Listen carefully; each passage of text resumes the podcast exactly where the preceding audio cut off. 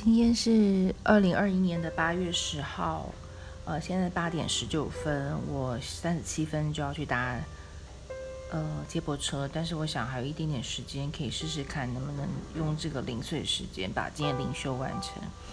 今天的主题是培育接纳。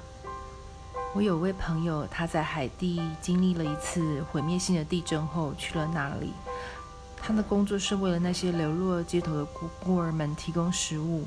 大多数孩子们都已经习惯了乞讨生活，他们带着碗来，期待碗被盛得满满的。一旦第一次分派食物结束，孩子们就会分散走了，之后不再回来。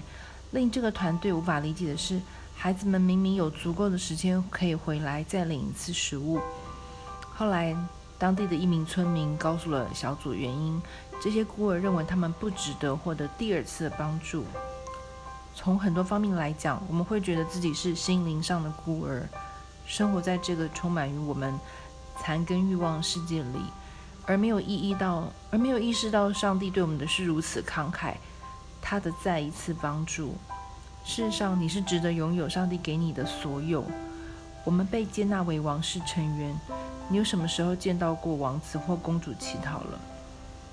基督用国王的杯来代替我们，用我们的乞讨乞丐之外，他会不断的填满这杯，这样我们可以将溢出的分享给别人。这就是我们每天生活的张力。我们是选择作为孤儿生活，还是选择用我们被收养的身份来生活？今天你选择做谁呢？好，让我们一起来祷告。上帝，我感谢你，因你是我的父亲，你是我的孩子，我是你的孩子。帮助我今天的生活能反映出你有多么美好，多么慈爱，多么强大。我选择以你的眼光看待我自己和他人。耶稣，本着你对我的接纳，我赞美你。阿们。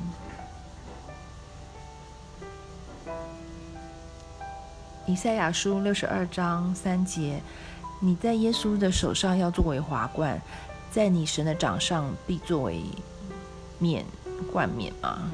不会念这个字。彼得前书2章第9节，这个我有 mark 起来。